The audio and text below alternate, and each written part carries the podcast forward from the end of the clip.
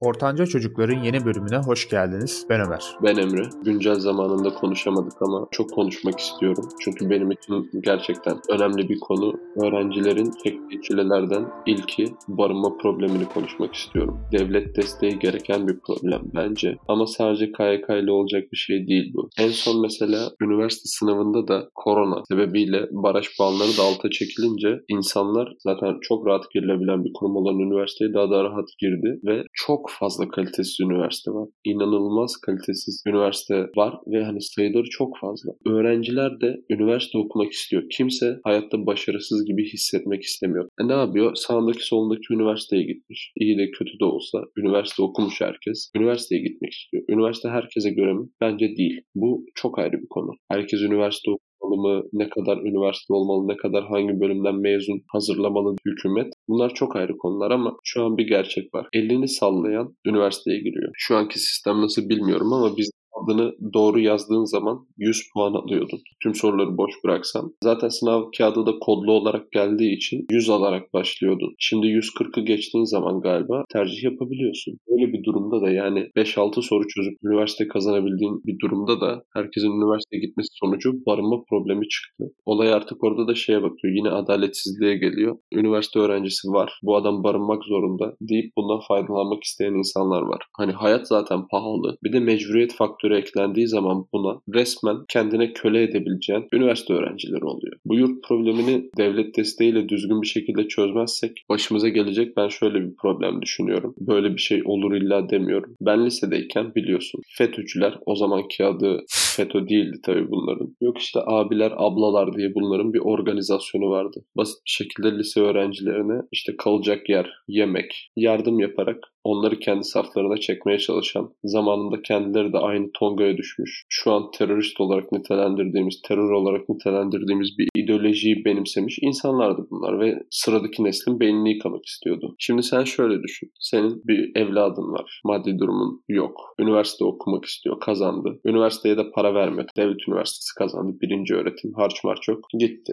Bu çocuğun barınması lazım. En boktan yurt fiyatı 1000 lira. Sırf barınması için. Bu sırada hiç harçlığı, yol parası, yemeği memeği değil. Hani bayağı boktan böyle dört duvar arasında 2-3 kişinin kaldığı bir odaya 1000 lira vermek zorundasın. Senin verecek 1000 liran yoksa adamın teki geliyor. Diyor ki gelsin bizim yurtta kalsın. 250 lira bizim yurt. Atlamaz mısın? Yani atlamasan bile mecbur kalacaksın elinde sonunda. Neden mecbur kalacaksın? Çünkü çocuğuna yani imkan sağlamak istiyorsun. Veya çocuğun bu imkana sahip olmak istiyor. Sen atlamasan o atlayacak. Düşün yani. Kötü bir organizasyonsun. FETÖ gibi bir organizasyonsun. Amacın gençlerin beynini yıkayıp uzun vadede bir nesli devletini düşman etmek. Sen abi bunlara ucuz barınma verip diyeceksin ki he burada kal ama işte akşam bizim muhabbetlere gel, sohbetlere gel. Bunu direkt demene de gerek yok. Muhabbete, sohbete gelmeyen adamı boktan bahanelerle çıkartıyorsun. Artık herkes biliyor. Ha burada kalabilirsin ama burada yapman gerekenler var. Herkes bunu biliyor. Muhabbetlere, sohbetlere katılıyor. 10 tane çocuksunuz. Aranızdan bir tanenizin kaybedilmesi, beyninizin yıkanması uzun vadede çok büyük sıkıntı. Hani o diğer 9 kişinin mezarını kazabilir yani. Eğer devlet bu duruma el atmazsa yeni nesil, benim kardeşimden daha küçük insanlar bunlar. Yani bu insanları böyle organizasyonlara ne bileyim işte terör destekçisi, FETÖ gibi organizasyonların destekçisi insanlara kaybetmek bana koyuyor. Gerçekten koyuyor. Bu çocuklara yardım edilmesi lazım. Bu çocuklar bir şeyler yapabilmek istiyor. Şimdi mesela sen belki medyadan ya da arkadaşlarından hani bir yerlerden gördüğün şekilde söylüyorsun. Söylediklerin de doğru ve benim gördüğüm mesela WhatsApp gruplarındayım işte iki üniversitede olduğum için. O kadar insan gördüm ki yurt bulamayan otel tutuyor. Yemeksiz falan o kadar pahalı ki. Yurdu falan geçtim artık. Artık özel okul okur gibi devlet üniversitesinde okuyor. Özellikle bu İstanbul için geçerli. Dediğin gibi KYK nereye kadar? Yarı özel yurtlar da var. Onlar da zaten doluyor. Hani kontenjanı çok az. Devletin kesinlikle elini koyması lazım bu duruma. Yani destek olması lazım. Yoksa bu durum düzelmez ve hani mağdur olan mağdur olarak kalır. Bugünün mağdur olanı da yarın başkasına ne yapar? O da ayrı bir konu. Kimsenin aylık barınmak için 3000 lira otele vermesi inanılmaz bir lüks böyle bir ekonomik koşullarda bence. Kesinlikle hükümetin, devletin, yerel yönetimin, belediyenin bu konuya el atması gerektiğini düşünüyorum. Ama ülke ikiye bölünmüş durumda. Bir kesim diyor ki böyle bir sorun yok. Bir kesim de diyor ki var ve bununla ilgili elinden geleni yapmaya çalışıyor. Benim gördüğüm kadarıyla. Bak ben liseyi Beylikdüzü'nde okudum. Liseyi okuduğum zaman Fethullah Gülen'e FETÖ diyemezdim. Bunun abileri de ablaları da Beylikdüzü'nde fink atardı. Düşün bu adamlar bir nesli zehirlediler. Bilmene rağmen istediğin kadar söyle bir şey yapamıyordun. Çünkü adam bakıyor adamın giyecek kıyafeti yok. Okulu kazanmış bir şekilde imkanı yok. Yetim öksüz kalmış. E sonra biri el uzatıyor. Diyor ki ben sana bakarım. Türk milletinin zaten aşil tendonudur bu tamam mı? Minnet duygusu. Bu minnet duygusundan dolayı sen de bu adamı yarı yolda bırakmaman gerektiğini düşünüyorsun. Böyle böyle çok insan mağdur oldu. Yeni bir FETÖ olmasına yol açar mı barınma sorunu? Açar. Bence açar. Yarın öbür gün ben mesela devlet adına konuşabilsem ki konuşmuyorum. Ama bir tane vatandaşın bana çıkıp dese ki benim ihtiyacım olduğu zaman sen beni yüzüstü bıraktın. Bu adam beni yüzüstü bırakmadı. Bana baktı. Ben neden senin kurallarına uyayım ki? Dediği zaman etik olarak doğru söylemiş oluyor. Bizim kendi çocuklarımızı yetim öksüz bırakmamamız lazım. Ben mesela özellikle bu konudaki davranışını beğendiğim Ankara Büyükşehir Belediyesi ve İstanbul Büyükşehir Belediyesi de galiba belediye yurdu açtı ve öğrencilere işte powerbank, termos gibi ürünlerini verdi. Yani özellikle büyük şehirlerde çok bir sıkıntı çünkü hani İstanbul, Ankara, İzmir bunlar Türkiye'nin en büyük şehirleri. Herkes bir gün buralara gelmek istiyor, görmek istiyor. Artık abi bunlar masal olmuş ya, hikaye olmuş. Mesela düşün Ankara dizileri falan filan. Behzat Ç'dir bilmem nedir. Çocuk düşün yani ortaokulda lisede Behzat Ç izliyor. Üniversiteyi Ankara'da okuyacağım moruk ben falan diyor. Sonra Ankara'ya bir geliyor. Yurtlar fahiş fiyatlar. Sonra orada elim militanı alır o çocuğu evinde besler. Ondan sonra yarın öbür gün bak kardeş biz sana bu kadar bakıyoruz. Sen de git okulda şu afişi dağıt dediği zaman o çocuk barınacak yeri olmadığından dolayı o afişi sike sike dağıtır.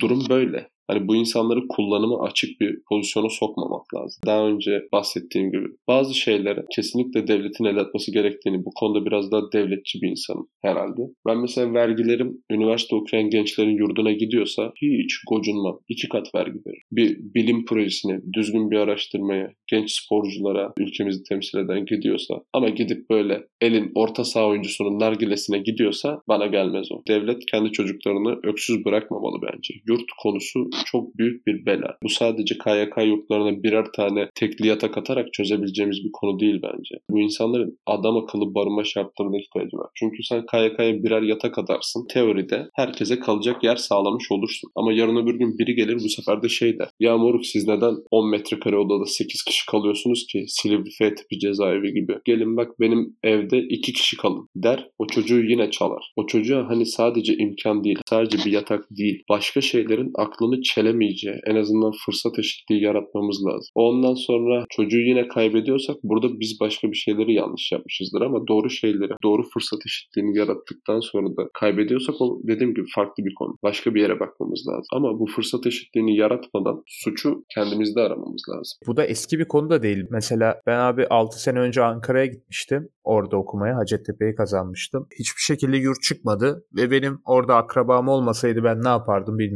Nerede kalırdım? Aklına gelebilecek her şekilde yurda başvuru yaptım. Yarı özel olsun KYK yurtları hiçbirisi çıkmadı mesela. Bir iki tane özel yurt vardı. Onun da aylığı 3000-4000 liraydı ki o zaman sen düşün 2014-2015 yılındaki parayı. Oraya kaydolacak param yoktu. Dımdızlık ortada kalırdım aslında bu akrabam olmasa. Şimdi mesela işte Anadolu'dan gelip ta uzaklardan doğudan Güneydoğu Anadolu'dan Karadeniz'den gelip bu insanlar burada tamam bir tanesine çıktı diyelim. E çıkmayan ne yapacak peki? Parası olmayan ne yapacak? O kadar kazanmış belki kendi zor durumundayken uğraşmış çocuk çalışmış ve bu duruma düştü mesela. Devlet de atıyorum ona destek vermezse ona böyle üvey evlat muamelesi yaparsa da olmaz bu iş. Aslında her şey çok net de işte öyle bir garip dönemdeyiz ki ne bileyim doğruları söyleyince bir hain falan oluyorsun. Garip bir dönem. Bu konularda vermeyi sevdiğim örneklerden bir tanesi fakülteden çok sevdiğim bir arkadaşımdır. Online sınavlar sırasında binasında, kaymakamlık binasında internet çektiği için bir tek bilgisayar olduğu için tıp fakültesinin online sınavına kaymakamlık binasında giriyordu. Çocuk konuşuyordu. Orada bir bilgisayar ayarlıyorlardı. Hani zaten küçük bir beldede çıkacak doktor olduğu için hani biraz daha imkan sağlanıyordu ama bu arkadaşım mesela benim çok zeki, çok başarılı. Şimdiki TUS'tan da net sonucunu bilmiyorum ama büyük bir ihtimalle plastik cerrah oldu bu adam. Bu adamı Türkiye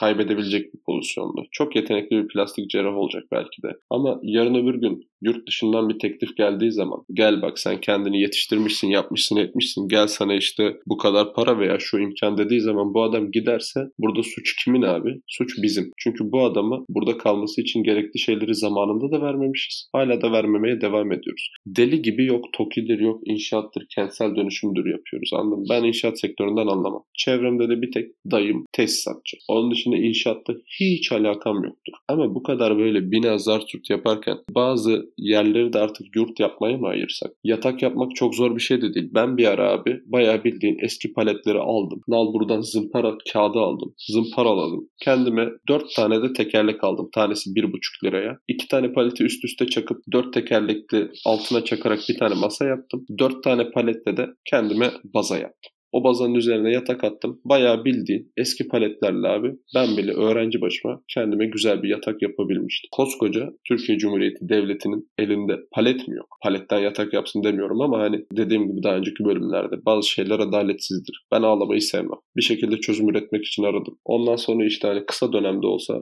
kendime böyle yatak, masa vesaire şeyler için bir çözüm bulabildim. Hükümetin, devletin elinde bundan milyarlarca kat daha fazla imkan var. Bu çocuklar için keresteden yatak yapmak, dolap yapmak çok zor bir şey mi? Ben zor bir şey olduğunu sanmıyorum. Önemli olan başarmak istemesi. Hani bu sorunu göz ardı edersek gerçekten yarın öbür gün Fethullah Efendi çıkmaz da Çeytullah Efendi çıkar. Bu Çeytullah Efendi'yi destekleyen bu çocuklar hani şu an 16-17 yaşında çocuktan bahsediyorsun. İnsanlar dünyayı gerçekten belli bir yaştan sonra net anlamaya başlıyor. Ben daha yeni yeni anlamaya başlıyorum. Bak doktorum, mesleğe başladım. Aşırı süredir çalışmıyorum. Ama bir tıp fakültesi geçmişi üstüne saha tecrübesi falan işte Yeah. Farklı farklı tecrübe ettikçe farklı farklı görüşlerin oluyor. Benim 18-16 yaşındaki halimle şu anki 26 yaşındaki halim çok farklı. Belki bir 10 yıl sonra bunu dinleyeceğim bu podcast'i. 36 yaşında olacak ölmezsem. O zamanki halim de çok daha farklı olacak. Belki işte ailem olacak, çocuğum olacak, yaşam şartlarım daha iyi veya daha kötü olacak bilemem. Ama mesela 16 yaşındaki bir çocuğu kandırmak çok kolay. İhtiyacını verirsen bile tamam zaten. Öyle abi 16 yaşındaki bir çocuğa gerçekten ver cep telefonu eline veya istediği böyle bir şey ver. Cep telefonu saçma bir örnek oldu. Şimdi dayılar triggerlanacak. İstediği bir şey verdiğin zaman zaten 10-0 öndesin. Ve çok bir şey de istemiyor. İnsanlar artık hani zor hayat şartlarına da alışmış.